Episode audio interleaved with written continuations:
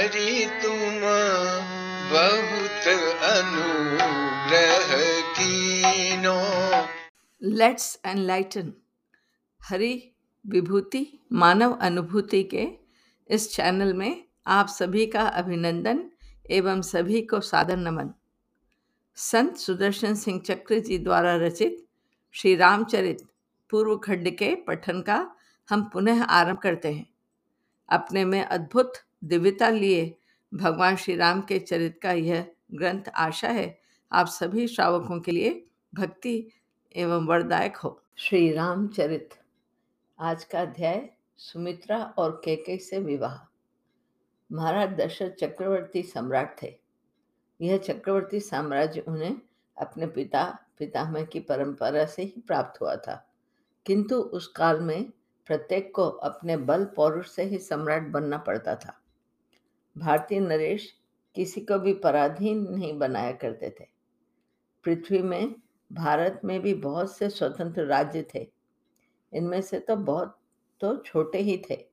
कोई भी अपने को बल पराक्रम में योग्य माने और उसके पास पर्याप्त संपत्ति हो तो वह अश्वमेध अथवा रासूय यज्ञ प्रारंभ कर सकता था और यज्ञ का अश्व छोड़ सकता था। यज्ञ या अश्व एक प्रकार की चुनौती थी। अपने को यदि अधिक शक्तिशाली मानते हो तो अश्व पकड़ लो। अन्यथा जिसका अश्व है, उसे कर देकर अपना सम्राट स्वीकार कर लो। अश्व पकड़े जाने पर युद्ध होता था और तब पराजित होने पर यज्ञ रक्षकों के साथ जाना पड़ता था। कर में क्या दिया जाए, यह देने वाले की इच्छा पर निर्भर था। जो अश्व नहीं पकड़ते थे, वे थोड़ी भेंट करके रूप में दे देते थे और यज्ञ के समय भेंट लेकर उपस्थित होते थे। यह समान प्रदर्शन मात्र था। सम्राट का, उनके राज्य, शासन प्रबंध आदि पर कोई अधिकार नहीं होता था। किसी को भी पराजित करके उस पर राज्य अधिकार करने की बात ही भारतीय मस्तिष्क ने नहीं सोची। जो युद्ध करके पराजित होते, उनका भी राज्याधिकार तो बना ही रहता था। जो युद्ध में मारे जाते थे, राज्य उनके पुत्र या स्वजन को देकर विजेता विदा होता था। अतः चक्रवर्ती पद का अर्थ यही था कि दूसरे राजाओं ने उसे कर देकर सम्राट स्वीकार कर लिया है। यह कर भी स्वेच्छा भेंट थी, कोई वार्षिक बंधन नहीं। महाराज दशरथ ने अनेक बार अपने राज्यकाल में अश्वमेध यज्ञ किया था। वे भारत के चक्रवर्ती सम्राट थे। उनके सम्मान को भी कभी दशग्रीव ने भी चुनौती नहीं दी। वैसे प्राय नरेशगंज उस समय पृथ्वी पर जो उपदेवताओं के राज्य थे, उनको दिग्विजय में छोड़ देते थे, क्योंकि उपदेवता सामान्य थे। नाग, वानर, यक्ष, राक्षस उपदेवता थे। कुछ ही दिग्विजयी नरेशों ने अपने दिग्विजय क्रम में इन जातियों पर भी कर लेना आवश्यक माना। महाराज दशरथ ने अश्व में यज्ञ किया। उनके अश्व को कहीं विरोध का सामना नहीं करना पड़ा। अतः अयोध्या नरेश चक्रवर्ती हो गए। किंतु उनके कोई संतान नहीं थी।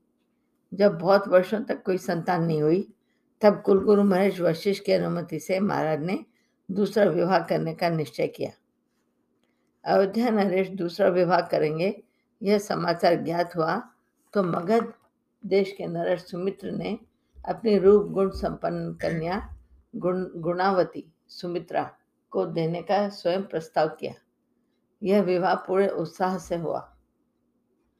गुणवंती के पिता को, पिता के नाम के कारण सुमित्रा कहते थे, जो प्रचलित नाम हो गया। मगध की होने से मागधी भी कहते थे। सुमित्रा जी से विवाह के कुछ वर्षों के पश्चात महाराज दशरथ की रानी सुमित्रा के गर्भ से एक कन्या उत्पन्न हुई। इस कन्या के पश्चात राजा महाराज दशरथ को फिर कोई संतान अपने तारुण्य में नहीं हुई। प्रौरावस्था में महाराज अपने राज्य भ्रमण में कहीं केके पहुँचे तो उन्होंने केके नरेश अशुपति की कन्या, रूपमालिनी के स्वयंवर की बात सुनी। प्रौढ़ होने पर भी महाराज ने स्वयंवर में सम्मिलित होने का निश्चय किया।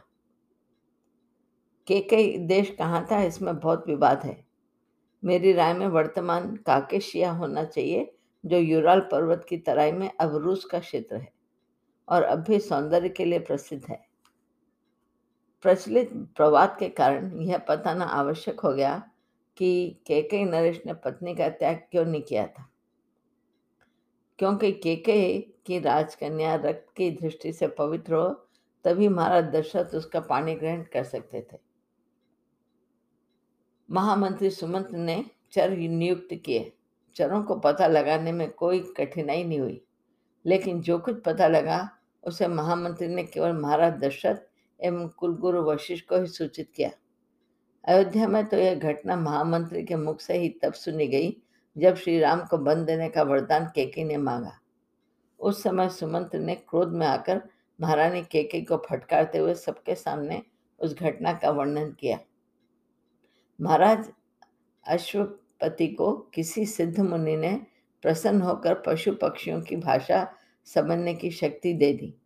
किंतु सावधान कर दिया कि यदि तुम किसी से, किसी पशु पक्षी और कीटादि की भाषा जानकर उनके परस्पर व्यवहार की चर्चा करोगे तो तत्काल तुम्हारी मृत्यु हो जाएगी। एक बार कैके नरेश महाराज अश्वपति अपनी महारानी के साथ उपवन में विराजमान थे।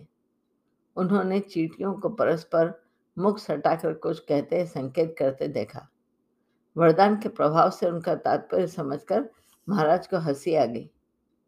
आप हंसे क्यों? महारानी ने पूछा। यहाँ इस समय दूसरा कोई है नहीं।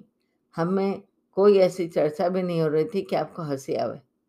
मुझमें ऐसी क्या त्रुटि दिखी कि आपको हँसी आई? देवी, तुम में कोई त्रुटि नहीं, देखकर मैं हंसा। महाराज ने पत्नी को आश्वस्त करना चाहा। तब आप हंसे क्यों? महारानी ने हटकी। महाराज ने कहा, कुछ ऐसी कठिनाई है कि मैं अपने हंसने का कारण नहीं बतला सकता। आप अवश्य मेरी कोई त्रुटि देखकर, मेरा कोई दोष देखकर हंसें। महारानी रुड़ गई। अन्यथा आप मुझे हंसने का कारण क्यों नहीं बतला सकते? यहाँ तो कोई पशु या पक्षी भी आपके सम्मुख इस समय नहीं था। यदि मैं हंसने का कारण तुम्हें बतलाऊँगा तो तत्काल मेरी मृत्यु हो जाएगी। महाराज ने गंभीर होकर समझाया। इसलिए तुम कारण जानने का आग्रह मत करो। महारानी को अपने पति के इस बात पर विश्वास नहीं हुआ। उनका संदेह दृढ़ हो गया। कि महाराज अवश्य उनकी किसी त्रुटि को देखकर या स्मरण कर कर हंसे हैं। अवश्य वह त्रुटि इतनी गंभीर होनी चाहिए कि उसे, मुझसे किसी प्रकार कहना नहीं चाहते। आपका बहाना मुझे स्वीकार नहीं है, महारानी ने स्पष्ट कह दिया। परिणाम कुछ भी होता हो, मुझे आपके हास्य का कारण जानना ही है। महारानी उठकर राजभवन चले गई। उन्होंने भोजन त्याग दिया। महाराज से मिलना तक अस्वीकार कर दिया। इस संकट में महाराज अश्वपति ने उन्हीं सिद्ध मुनि की शरण ली, जिन्होंने उनको वरदान देकर सावधान किया था। महाराज ने उनके समीप जाकर चरण पकड़कर प्रार्थना की, इस विकट परिस्थिति में मेरा क्या कर्तव्य है? राजन, तुमने माया का स्वरूप देख लिया। जो स्त्री अपने उपहास की आशंका को महत्व देती है और तुम्हारी मृत्यु की आशंका की उपेक्षा करती हो, उसके साथ तुम किस सुख की आशा करते हो? उस सिद्ध, तापस ने समझाया, तुम पुत्रवान हो, उस स्त्री का त्याग करके सुखी हो जाओ। इंद्रियों का संयम करके अब भगवान के स्मरण में मन लगाओ और धर्मपूर्वक प्रजा पालन करो। महाराज अशुपति को यह उपदेश उचित जान पड़ा। राजभवन लौटकर उन्होंने घोषणा कर दी कि मैंने महारानी का त्याग कर दिया। अब उनसे तथा उनके संबंधियों से, उनसे सहानुभूति रखने वालों से मेरा कोई संबंध नहीं है।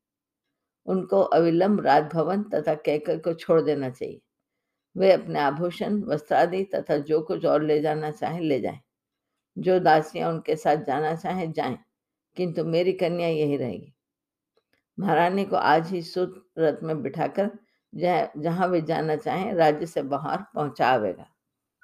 महारानी ने पति की घोषणा सुनी। उन्होंने रूट कर पति से मिलना अस्वीकार किया था और अब पति ने उनसे मिलना अस्वीकार कर दिया था। वे मानिनी थी। राज सदन से कुछ नहीं ले गई। एकाकी निराभरण ही वे रथ में बैठ के चले गई। उनको ले जाने वाले सूत ने लौटकर केवल इतनी सूचना दी, महारानी पितृगृह नहीं गई। उन्होंने महारानी में रथ छोड़ा और मुझे लौट जाने का आदेश देकर घोर वन में प्रवेश किया। कुछ पता नहीं लगा कि उस अपने ही भ्रम तथा आग्रह के जाल में उलझ पड़ी मानिनी का क्या हुआ। महाराज अशुपति उनकी ओर से सर्वथा विरक्त हो चुके थे। उन्होंने कोई प्रयत्न उनके पता लगाने का नहीं किया। के कई बालिका थी, पिता ने बड़े स्नेहपूर्वक उनका पालन किया। उनको माता के अभाव का बोध नहीं होने दिया। अपने भाई युद्धाजित के साथ ही उन्होंने शस्त्राध्ययन का किया तथा अश्वचालन रथ चालन एवं युद्ध विद्या, धनुर्वेद की शिक्षा भी प्राप्त की। अपने नीति शास्त्र के विख्यात ज्ञाता पिता से उन्होंने राजनीति की शिक्षा ली। यह जानकारी ऐसी नहीं थी कि के नरेश की पुत्री में कोई दोष माना जाए। उनकी माता के आचरण पर कोई कलंक नहीं था, अतः मंत्रियों ने महाराज के इस स्वयंवर में सम्मिलित होने का विरोध नहीं किया। के के नरेश महाराज अश्वपति की कन्या रूप मालिनी के सौंदर्य की प्रशंसा बहुत चर्चित थी। इस चर्चा के कारण ही के के नरेश ने कन्या के स्वयंवर की घोषणा की थी। के के देश के होने से इनको पति ग्रह में के के ही कहा जाता था। उनके विवाह का प्रस्ताव कहीं भेजने में दो बाधाएँ थीं। कोई कन्या की माता के त्याग की बात उठाकर प्रस्ताव अस्वीकार कर दे तो अपमानित होना पड़ेगा। दूसरा, बहुत अधिक नरेश एवं राजकुमार गुणावती के पाणी प्रार्थी थे। किसी एक से विवाह का प्रस्ताव करना शेष को शत्रु बना लेना होता। केके की राजधानी गिरिव्रज पर्वतों से घिरे नगर में दूर दूर के राजा तथा राजकुमार पधारे। महाराज अश्वपति ने सबका यथोचित सत्कार किया, सबको आवास स्थान दिया। चक्रवर्ती नरेश महाराज दशरथ के आगमन से के के नरेश को प्रसन्नता हुई। श्री चक्रवर्ती जी का उनके अनुरूप सत्कार हुआ। स्वयंवर सभा में जब राजकन्या रूपमालिनी जयमाला लिए पधारी, देवकन्याएँ भी उनके सौंदर्य के सम्मुख तुच्छ जान पड़ी। बंदियों ने उस उपस्थित राजाओं तथा राजकुमारों का परिचय देना प्रारंभ किया। महाराजा दशरथ भले प्रौढ़ थे, किंतु उनके विशाल भाल, सुदीर्घ नेत्र प्रलम बाहो, स्वर्ण गौरवर्ण और अत्यंत बलिष्ठ शरीर का वैभव अपार था। राजकन्या रूप मालिनी जहाँ सौंदर्यमयी थी, अत्यंत महत्वाकांक्षिणी भी थी। उन्होंने बंदी के मुख से सुना, सुरपति जिन्हें आगे जाकर सखा कहकर स्वयं को सम्मानित मानते हैं, अपने सिंहासन पर दाहिने बैठ, बिठाते हैं, सुरों को भी सुरक्षा देने वाले अयोध्या के सूर्यवंशी सम्राट महाराज दशरथ। वैसे ही राजकन्या ने जयमाला उनके कंठ में डाल दी और पदों में प्रणत हो गई। अयोध्या की विजय वाहिनी का विरोध करने का साहस साहस किसी में नहीं था। दूसरे सब शांत लौट गए। बड़े उत्साह से विवाह संपन्न हुआ। नवीन महारानी को लेकर महाराज दशरथ अयोध्या आए। महाराज दशरथ की तीन महारानियाँ, पटरानियाँ थीं। कौशल्या सुमित्रा और केकई इनके नाम पतिग्रह में पुकारे जाने वाले नाम हैं। इनमें से कौशल्य जी का पितृग्रह नाम नहीं मिलता। शेष दो के नाम यथास्थान दिए गए हैं। भारत में बहुत पत्नी प्रथा थी, इस तथ्य को अस्वीकार नहीं किया जा सकता। साथ ही यह प्रथा तो अब तक भी चली आ रही है कि पतिग्रह में वधु को उसके पितृग्रह के नाम से नहीं पुकारा जाता। राजस्थान में राजकुलों में वधु को उसके पितृकुल की उपाधि से जहाँ से वह आई है, उस स्थान की उपाधि से अमुक स्थान की बहू कहा जाता है। कौशल्या जी दक्षिण कौशल की कन्या थी। सुमित्रा जी सौमित्र राज्य की थी, जो वर्तमान बिहार का मिथिला से लगने वाला राज्य था। केकई जी, केकई देश मेरी राय में काके शस की, राजकन्या थी। पुराने समय में बहुविवाह पुरुषों के लिए समाज में निंदित नहीं माना जाता था। सामान्य नागरिक भी कई विवाह कर लेते थे। शासकों को तो विवाह करने के अनेक कारण थे। उनके विवाह का पूरे राज्य पर राजनीतिक प्रभाव पड़ता था। अतः अनेक बार सशक्त समर्थक पाने के लिए अथवा युद्ध बचाने के लिए भी विवाह किए जाते थे। यद्यपि महाराज दशरथ चक्रवर्ती सम्राट थे, किंतु यह नहीं कहा जा सकता था कि सुमित्रा जी तथा केके से विवाह करके उन्हें कोई राजनीतिक लाभ नहीं हुआ। सुमित्रा जी से विवाह करके अयोध्या का संबंध मिथिला की सीमा तक हो गया। के जी के विवाह से तो काकेशिया यानी अभी टर्की के एशियाई भाग से ऊपर तक अयोध्या के संबंध की सीमा विस्तृत हो गई। मर्यादा पुरुषोत्तम श्री राम ने आगे एक स्वस्थ परिपाटी अवश्य स्थापित की। उन्होंने और उनके भाइयों ने केवल एक एक ही विवाह किए, किंतु यह एक नारी व्रत केवल प्रशंसनीय होकर उस समय रह गया। समाज में उसे व्यापक प्रचार नहीं प्राप्त हुआ, क्योंकि प्रजा प्राय शासक का अनुशीलन करती है और देश में छोटे छोटे राज्य बहुत थे। उनमें सबके शासक संयमी रहे होंगे, यह आशा नहीं की जा सकती थी। वे राजनीतिक, सामरिक लाभ के लोभ अथवा दबाव में भी एकाधिक विवाह करने को विवश होते थे। यह सब स्थिति तथा परंपरा देखते हुए महाराज दशरथ के तीन विवाह करने पर उंगली नहीं उठाई जा सकती श्री रामचरित पूर्व खंड की प्रस्तुति आज इतनी ही। तब तक के लिए हम सब के नित्य घटित सर्व से स्वर्ग की यात्रा शुभ हो व इस विभूति की हमें भी अनुभूति हो। इसी भाव से मेरा मृदुला चतुर्वेदी का आप सभी को जय सियाराम।